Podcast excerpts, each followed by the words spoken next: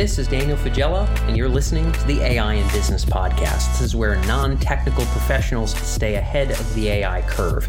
If you want to influence AI strategy and identify high ROI AI projects, but you are not going to be writing the Python yourself, you found yourself in the right place.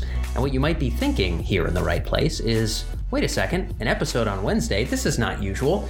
And you're correct to say that this isn't usual because we're starting a new series. This series is called AI is Here, sponsored by SambaNova. We've been given the latitude to find excellent AI experts across industries and ask them two critical questions. Number one, where is AI hitting the ground running today in your industry? Where is it already making an impact? What are the places where it is really adding value today? And number two, what does that mean for the future? What do we need to do to adapt? What do we need to do to move forward? And what is this new paradigm we're moving into? And we're kicking off with the energy sector, and not just any energy firm, one of the largest energy firms in the world, one that you might have uh, heard of once or twice called Shell. We've never had Shell on the program, and so this was a great excuse to be able to bring them on. And we're not just talking to anyone at Shell, we're talking to Dan Jeavons. Dan went to school at Oxford, spent a bit of time at Accenture, and has spent the last nearly 17 years at Shell. He was last the general manager of data science, and he is now the VP computational science, digital innovation, and IT CTO.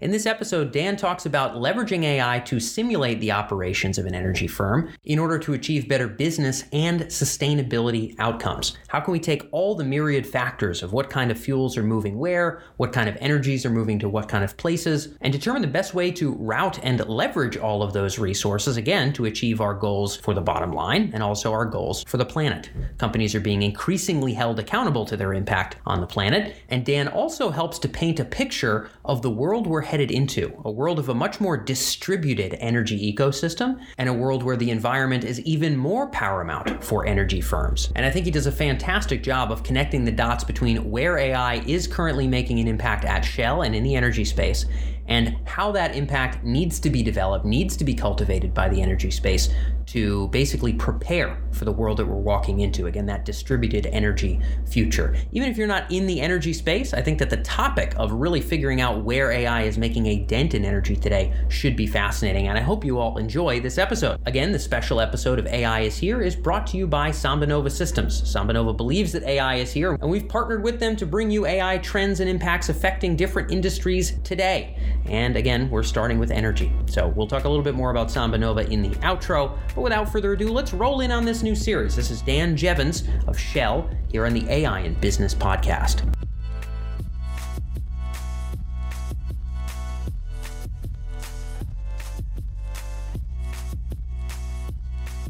So, Daniel, welcome to the program. Thanks for having yes, me. Yes, great to have you. And we're uh, speaking today about the energy space, a space that you're up close and personal with, and opening with uh, what for you are really the most consequential applications and trends. We're much farther along in energy and AI than we were half a decade ago for you. I know you wanted to talk a little bit about the big picture and then some of those use cases that matter today. Yeah, fantastic. And, and look, I think, let me start by saying I think the use of AI in energy is probably one of the most important areas, uh, in my opinion, uh, in the coming few years. And that's really because uh, the need for energy transition has never been more pressing. Uh, I think we all recognize that we have to transform the energy system as quick as we can to a lower carbon future. Uh, and that's what makes my job so exciting. You know, I really enjoy being part of uh, trying to do that using digital technologies and AI. Yeah. Um, but maybe just to, to come to your question, I mean, I think, you know, at the end of the day, I think there are three core areas of application where we can see a real impact that AI can have in, in, in helping to accelerate energy transition. I think the, the first one uh, is really around making existing processes more effective and efficient. Um, as you'll probably be aware, you know, something like 37% of global CO2 emissions uh, comes from heavy industrial processes. And we've seen huge impact in those sorts of processes by applying AI. And, and really, what that means is uh, leveraging AI to, to optimize. Uh, processes like liquefied natural gas trains and reduce the emissions associated with that. We've seen one example recently where we've uh, been able to reduce the uh, CO2 impact from the process by as much as 130 kilotons every year, which is the equivalent of taking about 57,000 European vehicles off the road uh, when the process is running at full capacity. And the way that that works is that uh, effectively by looking at the process end to end and taking all of the data that we've had associated with that process, you can find new ways of optimizing it and, and really extend the operating envelope to then identify mechanisms through which you can lower the CO2 footprint. So it's a great example of the sort of thing I'm talking about. Yeah. But then just to unpack two two further areas yeah, real quick, it, I think I, I think the you know beyond that we also see huge benefits from leveraging AI to design the next generation of the energy system. So not just the, the immediate system that we have today, but also uh, the future system, things like hydrogen plants or biofuels. AI can help us to design and build these things in much faster times by helping us to optimize the design. And then, of course, as we move into the future and these things start to become reality, which is happening very quickly, by the way, uh, when you think about the future energy system, it's inherently going to be more complex and more distributed and more diverse. And as we look at that sort of system, uh, moving away from today's energy system, which is currently very heavily centralized, the only way that can be really operated at scale is by leveraging digital technology and AI in order to optimize uh, and also to ensure that it's it's maintainable and manageable. Yeah, then there's a ton there in that future vision that we are going to unpack. The second part of this whole interview is going to be around what do leaders need to know and where is this taking us? As you had mentioned, leveraging AI and energy is pretty darn critical for the planet as a whole.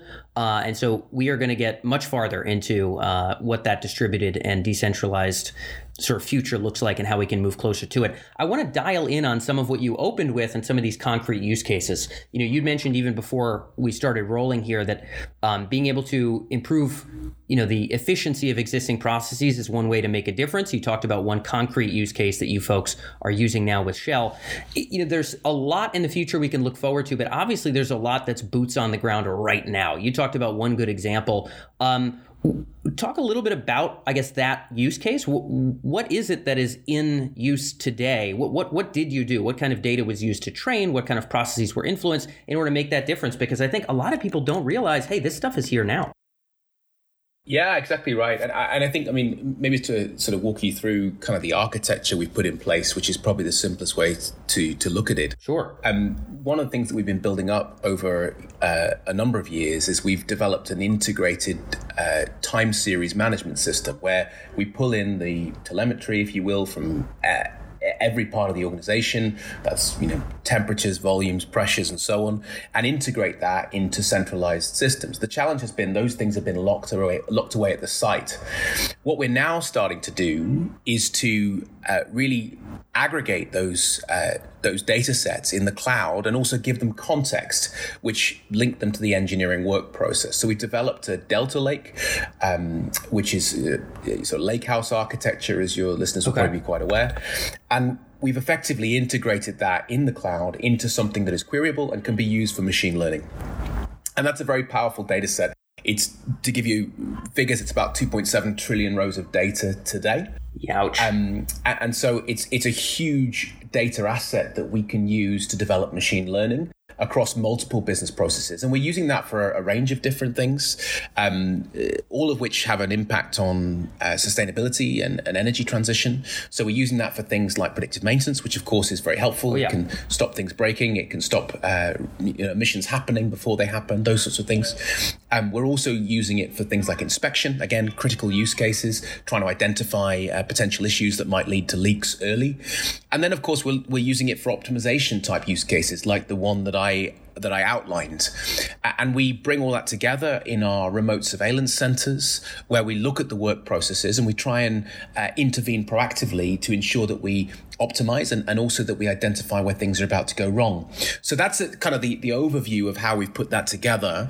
Um, in terms of the specifics of this case, w- what we saw was that in particular, um, within our liquefied natural gas business, we run a whole raft of these very quite standardized, I guess, um, types of equipment which we call LNG trains, which effectively take gas at the one end and produce liquid at the other end, which is actually critical right now, as you, you many of your listeners will be aware that actually these are the this is the way in which we transport gas around the world to deal with some of the the challenges in the supply uh, as we've experienced recently, and so uh, this these assets are very very important. They're even more important now than they were previously, um, and so what we're trying to do is make sure that we optimize those as best we possibly can, and of course as we do that to minimize the CO2 impact. And, and, so what we're trying to do effectively is we developed a software application that runs in the cloud, which can take that, the process information continually in real time and can push it through a series of optimization algorithms, which can identify new set points, which can then be provided back to the operators,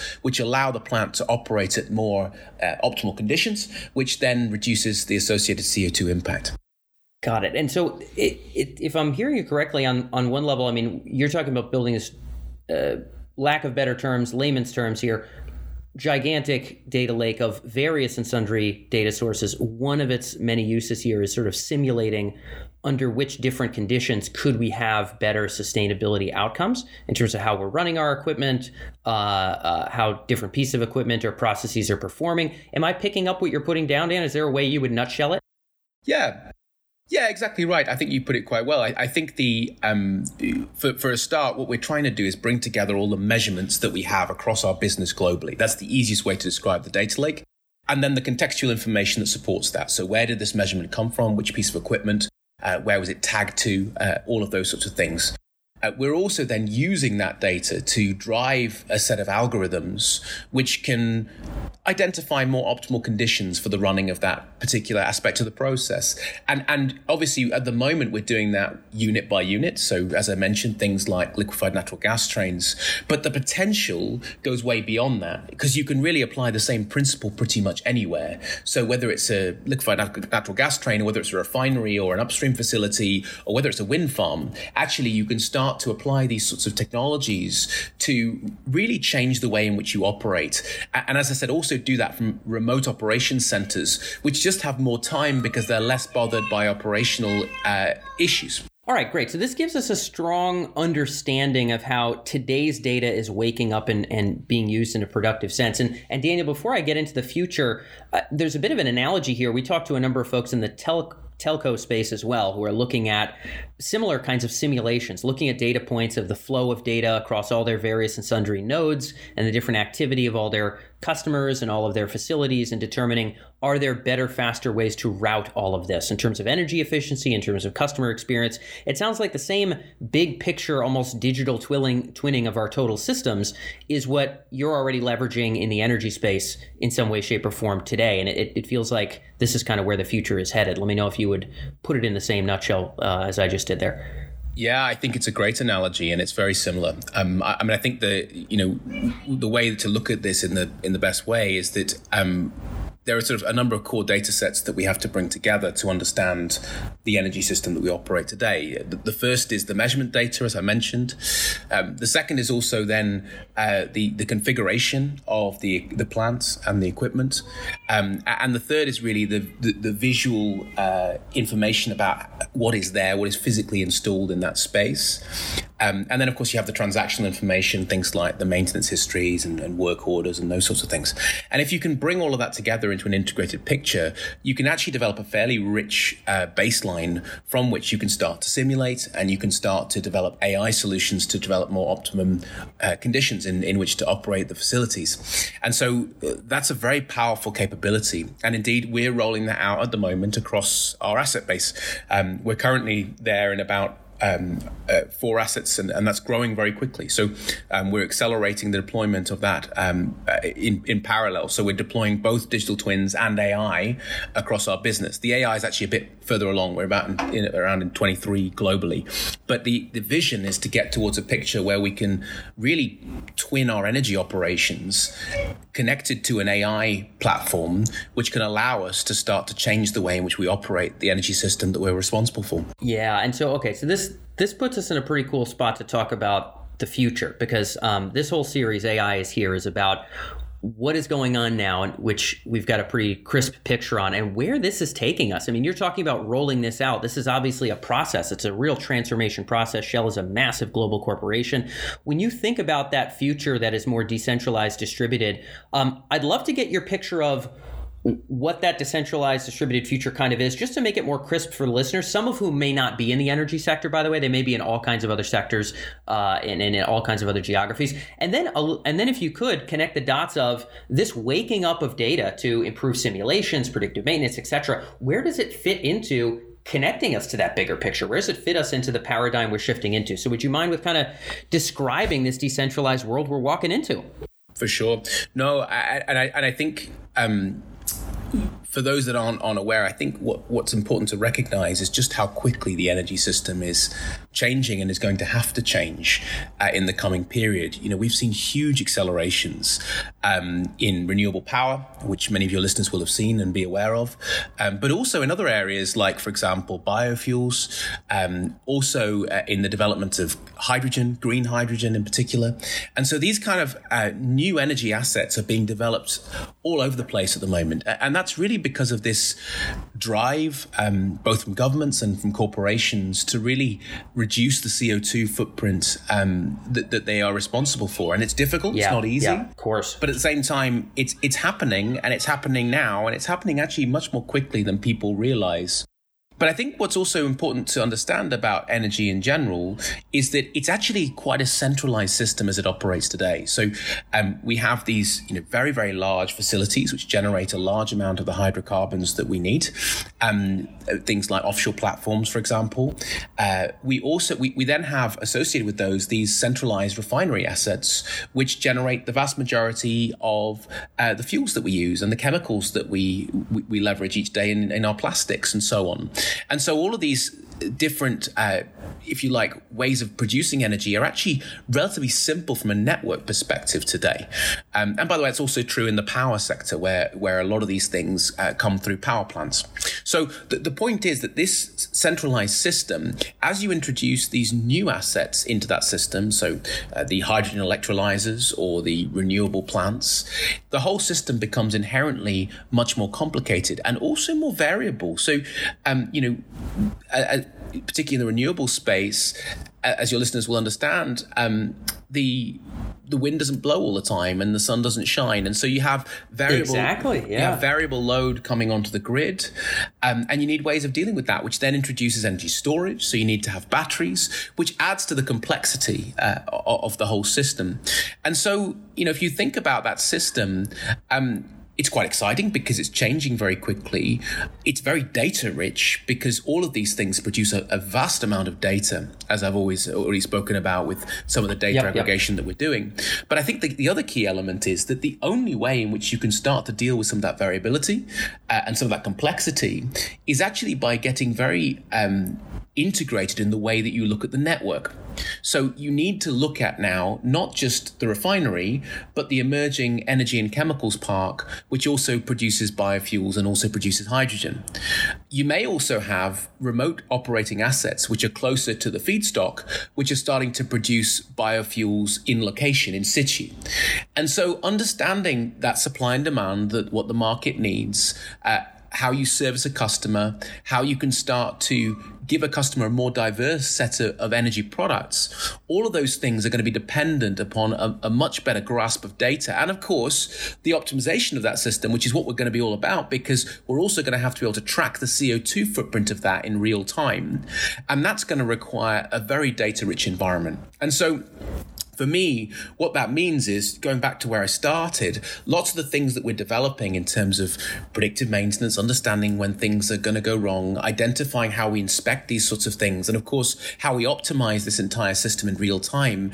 And then, as an extension of that, the digital twin technology that we talked about, being able to bring all that together and to run it from remote operations center, for me, that's what the future is going to look like uh, if you're going to be successful in operating an energy system this complex. And so, it, again, just to kind of again bring it back to where we started, AI is going to be an absolutely fundamental capability for the energy system that, that I believe is emerging very quickly. Yeah. So if, if I'm connecting the dots properly in the shortest number of words, and I appreciate the, the richness that you've provided, I want to see if the listeners, if I'm picking up the same insights the listeners should pick up, which is that there is a uh, imperative to improve efficiencies and improve operations today for you know our, our sustainability goals and even our, our business objectives. I mean, we don't want to waste time or money just in general. Never mind saving the environment. I mean, both are both are quite important. So there's an imperative need today, but there's also the uh, requirement of improved nimbleness, that is to say, access to data, leveraging of data, being able to take fast action with data,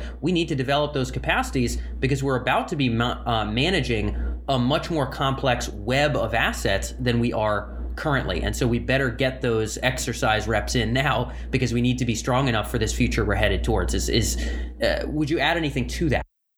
Yeah, I, I think you put it brilliantly. I think the other thing is, as as a digital and AI professional working in this space, it's deeply exciting because many of the things that we're developing now for the existing energy system are very transferable. And I think that's what's so powerful about it. If we build this right, uh, it can actually serve us well through the transition. But but getting those digital foundations in place is fundamental to operate what we see coming. Yeah. Um, I'll say one other thing, which is just a little build on, on what I've said so far, uh, which is we can't do it on our own. Um, and that's another part of the complexity here. Um, in order to operate this sort of system, we need to look at this as part of an ecosystem because nobody's going to own the energy system end to end. It's going to be an inherently complex web of uh, different nodes and edges. Um, and as a result, we're going to have to find ways of partnering in new ways with customers, uh, with regulators, with governments, um, and also, uh, you know, in new ways with with other companies. Um, and again, that's very exciting. But I think, it, and it creates opportunity for us to work together. Yeah, I mean, there, you folks already, I imagine, are working with AI technology vendors, with uh, uh, various and sundry services and consulting oriented firms, hiring all kinds of new talent. I imagine it's only increasing collaboration in a ton of ways in that regard. Yeah, spot on. I mean, we've we've brought this together under a banner internally, which is really a change program because what, what we've been describing here is a technology shift that requires a cultural change. Yes. And so we've put together we've put together something which we call the Shell.ai program internally. Um, it started off with a network. Uh, the network's now uh, north of five thousand people uh, in terms of people that are actively engaged in this and thinking about how AI can impact their work yeah. processes in the energy sector. Um, but it, but indeed we've been developing internal capability. We've now got, uh, you know, over 400 folks who would call themselves professional data scientists, computational scientists, or, or AI engineers. Um, and so, but but more than that, we're also partnering with a number of companies, and typically the partnerships are quite interesting uh, because you know with a company like Microsoft, for example, uh, it actually becomes very bi-directional. So just to unpack that a bit, if you think about what they have, they have some fantastic technology in their cloud-based systems, which we can leverage to help accelerate some of the the data technology I talked about about. So we yep, run our, yep. our Lakehouse on on uh, Microsoft Azure and and on the Azure Databricks product and the Delta Lake that comes with that. Um, and then at the same time, though, what we're also doing is we're also providing them with renewable power for their data centers. And so those kind of collaborations become very interesting and, and also create a whole raft of new innovation opportunities. Yeah. And, and so I think, well, there's two things I want to put a pin in there as we wrap up this interview, which I think are really important. These are sort of bonus insights on top of the AI is here uh, topic. One is you talked about the conscious effort within Shell to create an internal network, create a true initiative that is about uh, fostering collaboration and fostering education and making the cultural change come to life. In my opinion, that's certainly farther along than most enterprises are, and I think something our listeners should tune into. Uh, and um, uh, in, number two, it sounds like you guys have thought very openly as you've built out that internal network about how you can expand your capability with various partners and what it means to, to get to the vision that you have in mind. Sometimes it means innovative and cool collaborations. It's not just let's hire great data scientists and build it. It's it's thinking even outside of that box. So uh, I, I, I hope our listeners write both of those down. And otherwise, Daniel, I know we're up on time, but I sincerely appreciate you being able to share your insights around the present and the future of AI and energy. Thank you so much for being with us. Thanks for having me. Great conversation.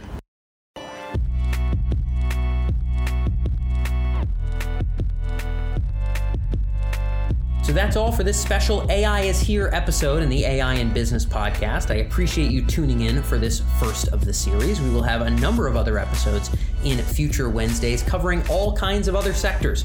Again, we've partnered with SambaNova to bring this series to you, and they've given us a wide leeway to interview different experts from different industries and to ask the questions that we thought would be most impactful for determining where AI is here now. So uh, thanks to them for being able to support this series, and thanks to you for tuning in all the way to the end of this episode. If you're interested in learning more about SambaNova, you can go to sambanova.com slash AI-is-here, or just type into Google SambaNova AI is here. You'll find the same page, and you can learn more about them. That's all for this episode. Again, thanks for being with us. I look forward to catching you in the next one here on the AI and Business Podcast.